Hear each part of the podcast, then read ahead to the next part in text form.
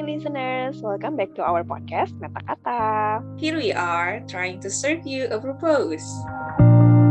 Today's audio, kita akan berbagi sudut pandang tentang cerita di balik film yang kita tonton. Judul filmnya adalah Schindler List. Itu di tahun 1993. Ya, tidak salah lagi, kita sedang berada di sesi movie talk. Schindler List ini adalah tokoh Jerman. Dia juga adalah salah satu dari anggota Nazi, ya, anggota dari partai Nazi. Kayaknya listeners juga pasti lah tahu tentang sejarah mengenai Nazi Jerman. Dan kita di sini juga kayaknya pernah belajar deh tentang bagaimana kemudian kerugian besar gitu kan, karena juga dianggap sebagai bentuk dari pembantaian dan lain sebagainya. Nah, listener, seperti yang Sarah bilang tadi, hari ini kita punya topik yang sangat menarik sekali, yaitu terkait dengan sebuah film yang kemudian menceritakan kembali Holocaust yang dialami oleh orang-orang Yahudi uh, dalam bentuk film gitu. Dan kita akan coba dengarkan dulu nih apa, apa genre dari filmnya, kemudian tema apa yang diangkat, serta siapa aktor yang bermain dalam Schindler List. Jadi genre dari film ini adalah history drama Mm-hmm. Ya, ini buat teman-teman yang suka tentang history, ya especially for me gitu. Aku juga salah satu penggemar dari history. I'm a big fan of the history movie. Dramanya sih sebenarnya aku nggak terlalu suka ya, tapi karena mungkin ini ada history-nya, jadi kayak Iya, yeah, jadi beda ya, beda uh, vibes-nya. Yes. So, jadi ini adalah sebuah film yang kemudian disutradarai oleh one of the famous director in this world yaitu Steven Spielberg dan kemudian ditulis oleh ini kalau nggak salah Steven Zaillian itu juga adalah sahabatnya Steven Spielberg. Bener, gitu. bener banget. Dan itu dirilis di tahun 1993. Ini sebenarnya udah jadul sih ya, listeners. Mm-hmm. Tapi menurut kita ini sangat recommended, it's highly recommended movie. Mm-hmm. Dan untuk sebuah movie history dan mungkin biasanya kayaknya apa namanya majority of the movie history mm-hmm. itu pasti kayak dia runtime-nya agak lama ya. Iya sih. Jadi di sini juga runtime-nya kita tiga jaman lebih 15 tapi kalau yeah. Sounds boring ya. uh, uh, sounds boring. Tapi sebenarnya itu tidak sesuai dengan apa yang kita lihat. Sebenarnya walaupun tiga jam, tapi itu sangat enjoyable ya, membuat mm -hmm. kita kemudian juga terbawa dan terlarut dalam si filmnya. Dan ini adalah produksi dari Universal Pictures. Nah, Universal Pictures ini sebenarnya juga bagus nih karena dia banyak banget juga mengeluarkan film-film yang box office gitu. Benar. Nah untuk tokoh-tokohnya sendiri itu sebenarnya, nah ini juga adalah aktor favorit aku yaitu namanya Liam Neeson. Uh, dia berperan sebagai Oscar Kindler. Yep. Terus udah gitu juga ada Ben Kingsley, itu dia memerankan Ishak Stern. Dan kemudian yang terakhir adalah seorang pembantu keturunan Yahudi yang bernama Helen itu diperankan oleh M. Beth David. Terus untuk temanya ini sebenarnya adalah diadaptasi dari sebuah novel karya dari Thomas Keneally yang hmm. berjudul Schindler's Ark. Udah gitu uh, yang menarik adalah dia itu banyak banget menyabet penghargaan untuk sebuah film tahun 1993 yeah. dengan latar yang listeners kalau misalnya nonton itu kayak pertama aduh ini kayaknya bukan gue banget gitu nonton ini karena ya. kelihatan banget itu kayak documentary kayak black and white kayak gitu kan. Uh -uh. Jadi aduh ini mah nggak banget lah nggak banget Nah, itu sampai me menyabet tujuh penghargaan Piala Oscar. Kebayang maksudnya ini bener-bener qualified movie banget lah gitu untuk kita tonton. Nah, terus untuk filmnya sendiri itu teman-teman listener, jadi kami mencoba untuk menceritakan gambaran umum dari si filmnya. Jadi memang lagi-lagi kalau movie talk itu seperti yang teman-teman listener tahu itu spoiler alert ya. Jadi Schindler List ini memang adalah salah satu film yang kemudian diangkat dengan latar belakang Holocaust atau pada saat Perang Dunia Kedua gitu. Nah di awal film itu digambarkan sosok yang memang menjadi pemeran utama dari film ini itu Schindler sendiri. Nama lengkapnya adalah Oscar Schindler yang merupakan salah seorang anggota partai Nazi cukup berpengaruh karena dia punya beberapa koneksi gitu kan di partai dan juga kemudian orang-orang penting pada saat itu yang memiliki niat untuk kemudian mengembangkan bisnisnya di Polandia dan kemudian berangkatlah dia ke Polandia dengan tujuan untuk mendapatkan banyak keuntungan gitu. Di awal film sebenarnya Schindler ini digambarkan sebagai seseorang yang tidak terlalu peduli terkait dengan persoalan perang. Bahkan dia ingin mengambil keuntungan dari apa yang kemudian sedang terjadi. Karena memang pada saat uh, peristiwa Holocaust ini kan orang-orang Yahudi dipekerjakan secara paksa, ya dibantai juga gitu kan dan hmm. ya pokoknya hilanglah harga diri mereka gitu. Nah, si Schindler ini kemudian melihat ada potensi untuk mengembangkan bisnis dengan pekerja yang murah gitu kan dan bisa di- Hmm. diminta untuk bekerja dalam rentang waktu yang lama gitu dan kepikiran Iya. dia untuk kemudian mempekerjakan orang-orang Yahudi dan Iya. dia mengajak kerjasama salah satu akuntan ahli ya dia bisa dikatakan Hmm. sebagai qualified accountant lah pada saat itu gitu dan kemudian bekerja sama Hmm. dengan Schindler namanya yang disebutkan Sarah tadi Isaac Stern gitu nah Hmm. tetapi ternyata ketika film itu kemudian berjalan Schindler malah sepertinya ada ada shifting gitu. Dia mulai merasakan ya karena dia menyaksikan langsung seberapa mengerikan gitu kan pembantaian yang dialami oleh oleh oleh orang-orang Yahudi ini dan dia mulai merasa empati kepada apa yang sedang terjadi. Dia kayak sadar bahwa wah ternyata apa yang dilakukan oleh partai Nazi ini sangat-sangat tidak manusiawi gitu dan dia end up dengan malah meminta bantuan Stern untuk kemudian membantu dirinya melakukan misi penyelamatan. Jadi mereka menulis. Makanya barangkali dikasih nama Schindler List ini karena memang si Schindler ini salah satu Ada list of the name bener ya. banget bener banget. Salah satu scene yang cukup salah satu scene yang sangat ikonik. Itu adalah ketika Sandler bersama dengan Stern menulis list orang-orang yang kemudian bakal mereka selamatkan. Ibaratnya kayak si Schindler ini menganggap kalau misalnya orang-orang Yahudi masih bekerja kepada dia, paling tidak mereka bisa terselamatkan dari pembantaian orang-orang Nazi tadi gitu. Hmm. Mulailah mereka menulis list-list tersebut gitu kan, Mm-mm. dan karena orang-orang Nazi tidak mau melepaskan orang-orang Yahudi dengan mudah, akhirnya Schindler mau tidak mau merogoh kocek ya- yang sangat dalam gitu kan untuk kemudian bisa menyelamatkan Mm-mm. kurang lebih 1.100 atau 1.200 orang Yahudi tersebut Mm-mm. begitu. Nah singkat cerita, they did it, berhasil eh, meskipun memang di akhir film akhirnya karena Jerman kalah perang oleh Uni. Soviet pada saat itu seperti yang kita tahu juga sejarahnya karena ini kan adalah drama dokumenter yang menceritakan sesuatu yang Yeah. sudah pernah terjadi gitu. Yeah. Orang-orang Yahudi tersebut terselamatkan sebenarnya dan disebutkan di dalam akhir film itu kalau mereka menjadi Jews apa ya Schindler Jews, I'm not really sure apa gitu, Hmm. kayak salah satu aliran agama atau seperti apa dan dan mereka Hmm. sangat menghargai gitu apa yang kemudian Schindler sudah lakukan. Ya katanya Stern Ya. kamu menyelamatkan ribuan generasi. Karena kan Schindler me- menyesali ya kayak oh my god Stern, aku masih bisa menyelamatkan lebih banyak gitu kan. Mobil ini harusnya aku jual dan seterusnya gitu. Tapi kata Ya. Stern, kamu menyelamatkan bukan menyelamatkan kami saja, tapi kamu menyelamatkan generasi setelah kami kayak gitu. Ya. Dan ya, it's quite happy sebenarnya, tapi memang akhirnya Schindler karena adalah anggota partai Nazi, dia dikejar dan kemudian dibunuh. Mm-mm.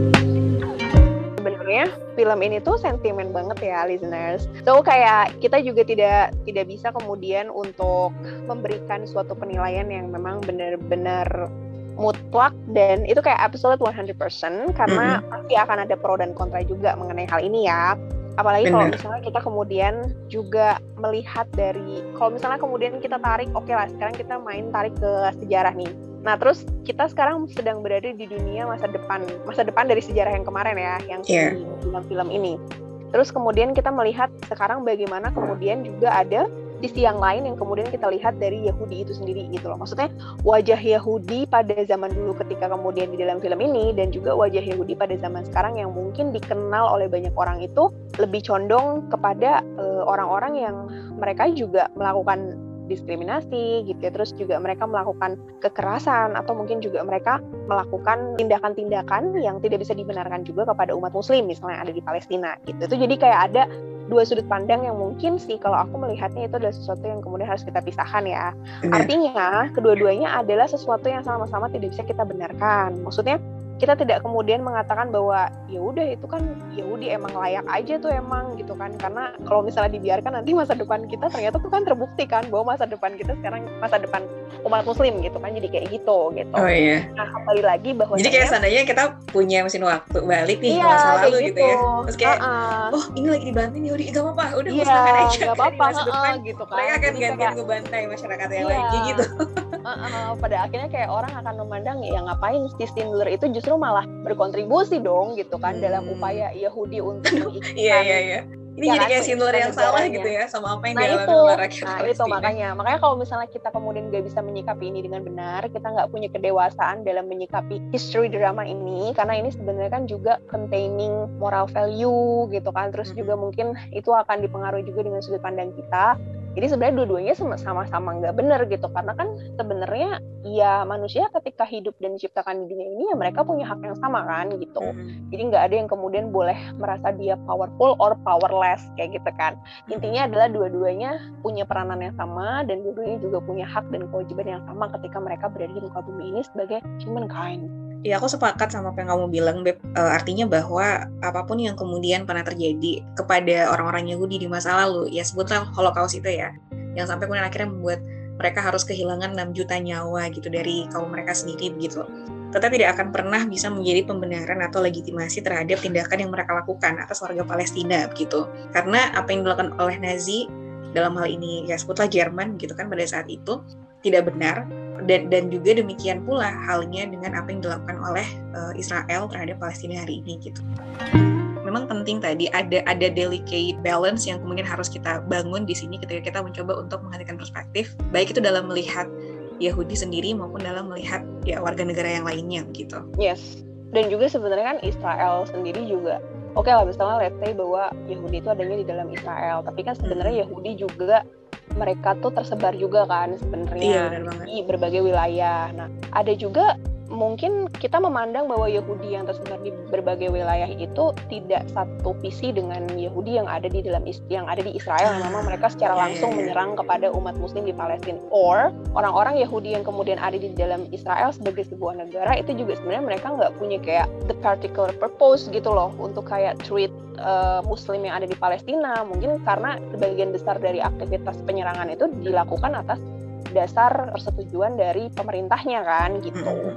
Jadi yeah. ini tuh sebenarnya film ini tuh kayak sentimen politik ya kan, terus juga sentimen agama itu tuh kental banget. Artinya bisa ditarik ke mana-mana.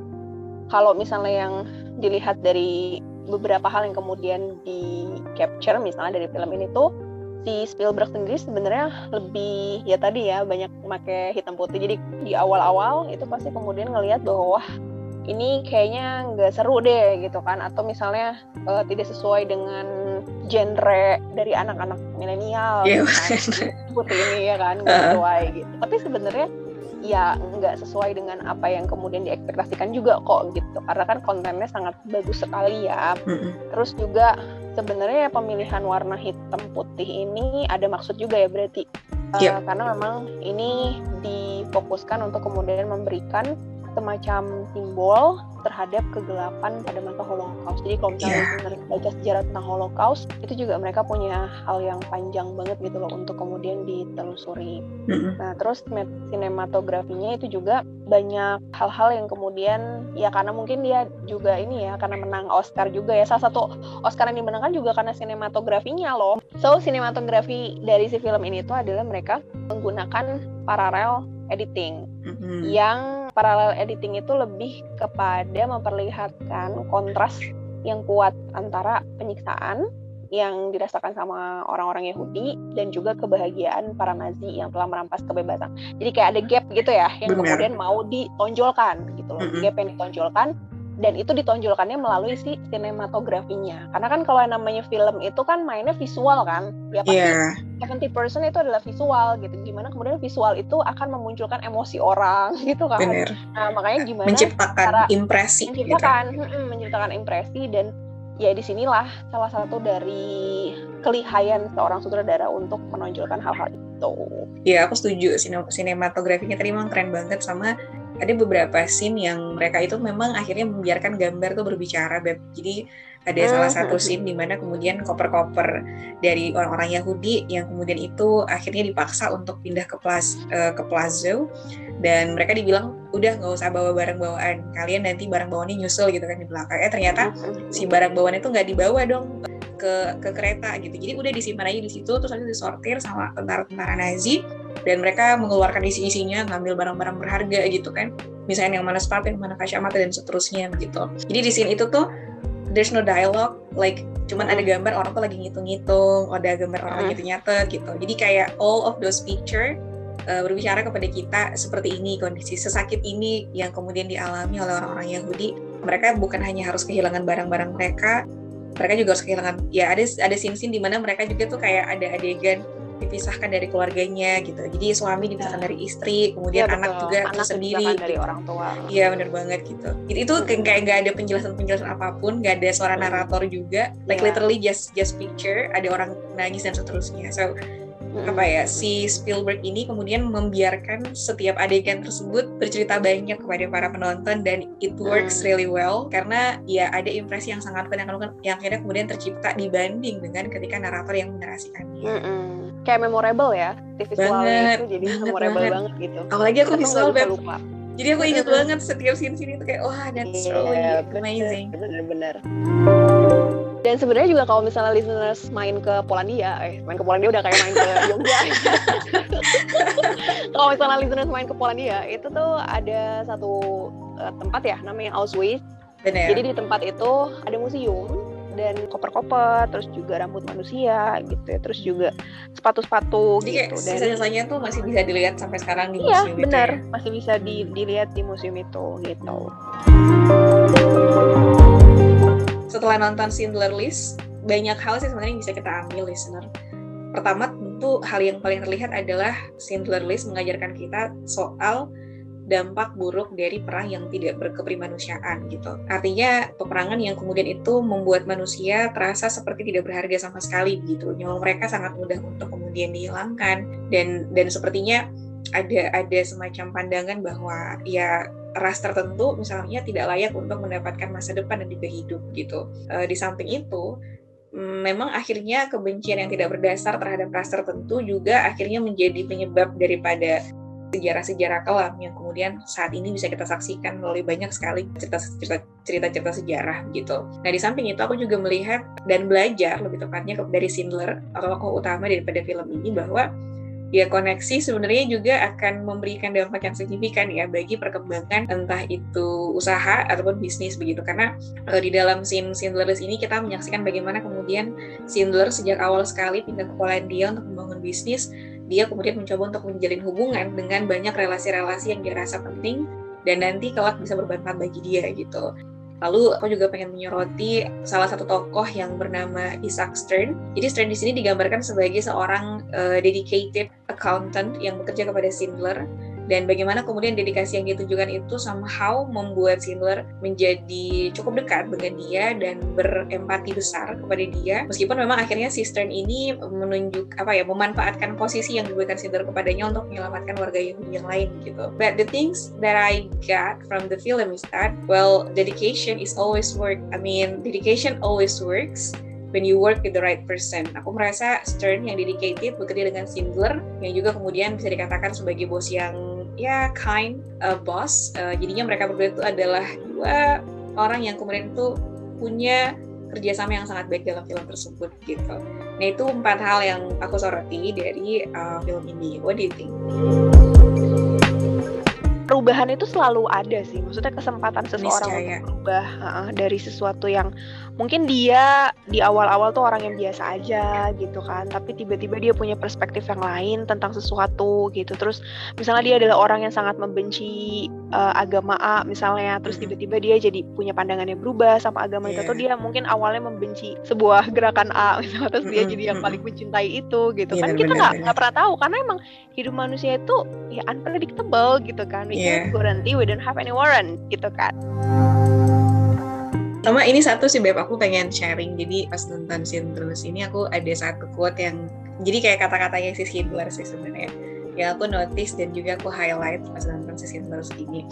Jadi di salah satu scene ketika Schindler itu ngobrol-ngobrol sama Amon. Jadi Amon ini adalah salah seorang perwira yang terkenal dengan kesadisannya. Kayak he's really easy untuk kemudian menghilangkan nyawa gitu kan kenapa kalau tembak set gitu. Nah di, di salah satu scene itu dia berbicara terkait dengan apa itu power gitu apakah itu karena kemudian ken- kenapa Nazi atau kenapa Jerman punya power Eh, atau Iya. kenapa orang-orang Yahudi takut sama Nazi apa karena mereka kemudian bisa membunuh atau Mm-mm. karena mereka punya power untuk membunuh atau seperti apa gitu. Schindler tuh bilang power itu itu adalah suatu kondisi di mana kita punya alasan untuk membunuh seseorang tapi kita tidak Mm. melakukannya gitu. Controlling over yourself. Jadi menurut itu adalah salah satu hal yang sangat dalam gitu. I mean Mm-mm. tidak semua hal itu kemudian harus disikapi secara emosional. Tapi once seseorang sudah mampu untuk menyikapi, bukan menyikapi, controlling over uh, emosional dia gitu ya. Barangkali mungkin kalau sebagai muslim itu kita tahu bahwa katanya Rasul, laki-laki yang kuat itu bukan laki-laki yang apa ya menang adu panco ya kan. Mm-mm, mm. Tapi mereka yang mampu untuk hold their anger gitu kan di saat mm-hmm. sebenarnya mereka punya justifikasi untuk kemudian mengeluarkan gitu kan rasa marah mereka jadi kayak wow that's so something for me kalau di dalam film ini sebenarnya yang juga jadi poin-poin dalam yang yang yang kita soroti adalah mengenai sentimentalitas gitu. Jadi di situ ada sebuah pertunjukan di mana kemudian sejarah Holocaust itu ya jadi semacam hiburan. Hmm. Terus kemudian juga Schindler tadi itu yang sebagaimana kita tahu sebagai seorang Nazi itu tuh digambarkan sebagai orang yang berketolak belakang ya. Jadi kayak orang yang kontras sama um, perspektif banyak orang Nazi gitu. Hmm, di luar dari stereotip Nazi yang kejam. Tapi ternyata ada loh sosok yang simpati dan empati gitu kan kepada hmm. orang Yahudi ini. Ini juga menunjukkan bahwa biasanya Holocaust itu kan dipandang dan mungkin banyak juga ya film-film tentang Holocaust itu sebenarnya banyak sih. Hmm. Kalau aku lihat, kalau dulu aku pernah sempat lihat sedikit juga trailernya gitu. Dan hmm. itu banyak yang kemudian menyorotinya dari sudut pandang orang-orang Yahudinya gitu yeah, kan. Nah tapi kalau di dalam film ini uh, orang-orang Yahudi sebagai korban gitu kan. Yang memang mereka ya ya oke okay lah mereka sebagai victim di situ ya berarti kayak yang harus dikasihani, yang harus diexcuse. Yeah. Gitu. Nah tapi kalau di dalam film ini si Holocaust itu kemudian dilihat dari sisi yang berbeda, di mana kemudian itu dilihat dari uh, orang Jermannya. Berarti hmm. dia sebagai pelaku kan yep. dari si kekejaman yang dilakukan kepada orang-orang Yahudi gitu. Sehingga kemudian ini mengubah pandangan baru bahwasanya hal yang horor itu bisa jadi sesuatu yang melo gitu loh, melodrama. Ya, pada akhirnya memang kalau aku pribadi sih melihat ya, hmm, ini bisa menjadi salah satu ya repertoar gitu terkait dengan bagaimana ya. kita melihat Holocaust. Jadi alih-alih kemudian sesuatu yang kemudian well ini mungkin akan tidak tidak akan sepi dari kritik gitu. Tapi kalau aku pribadi okay. melihatnya ini sebagai tambahan gudang pengetahuan dan perspektif aja gitu. Jadi kita bisa punya beberapa konsiderasi di dalam melihat satu peristiwa. So terakhir rating kali ya, seperti biasa. Oh iya, yeah. I almost forgot that. Pasti akan menyajikan rating. Kalau dalam sudut pandang kamu, kira-kira rating untuk film ini berapa? We're going to use like five star. Oke, okay, five star. Uh-huh. Oh, I'm gonna say 1000 out of 5. It's really good. 1000 out of 5. Oke, okay. yeah. dalam pandang kamu itu 5 ya. Iya. Yeah. Uh, karena memang film ini sebenarnya menurutku adalah salah satu film yang cukup apa ya berbeda antara impresi sebelum aku nonton sama setelah. Jadi sebelum nonton itu aku ngerasa wah ini kayak bakal boring. Ngeliat durasi wah tiga jam. Ya lama banget kan. Terus yang kedua wah hitam putih ya kan. Bertambah lah gitu kan keenggananku untuk nonton. But I have to watch it since like okay we're going to talk about this on this podcast. Uh -huh. tapi it turns out really different. It turned out really different ketika aku udah nonton. Jadi kayak dalam ketika perjalanan film itu malah aku malah jadi merasa bahwa itu adalah film tiga jam paling pendek yang pernah aku nonton selama ini. So it feels too short. Yeah. Somehow it has long duration. Gitu sih. Mm -hmm. So you enjoy most with the movie ya? Yeah, that's nah, right. kalau aku mungkin 4.5 kali ya. Mm. 4.5.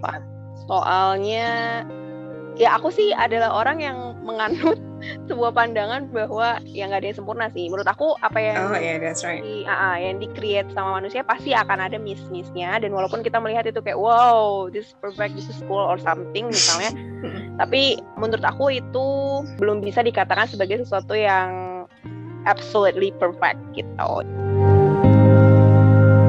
Oke okay, listeners, jadi menarik banget apa yang kemudian kita bagikan hari ini. Ini juga sebenarnya hal yang menarik banget untuk kita ya, dan semoga itu juga menarik Bener. buat listeners semua untuk ditelusuri. Ini highly recommended. Kalau misalnya listeners mau lebih detail lagi melihat tentang movie-nya, listeners boleh langsung cek aja uh, dan juga langsung tontonin uh, movie-nya. Dan kita akan kembali lagi di sesi-sesi movie talk dan juga talk-talk lainnya. Oke, okay, okay? betul sekali. We'll see you again later, listener.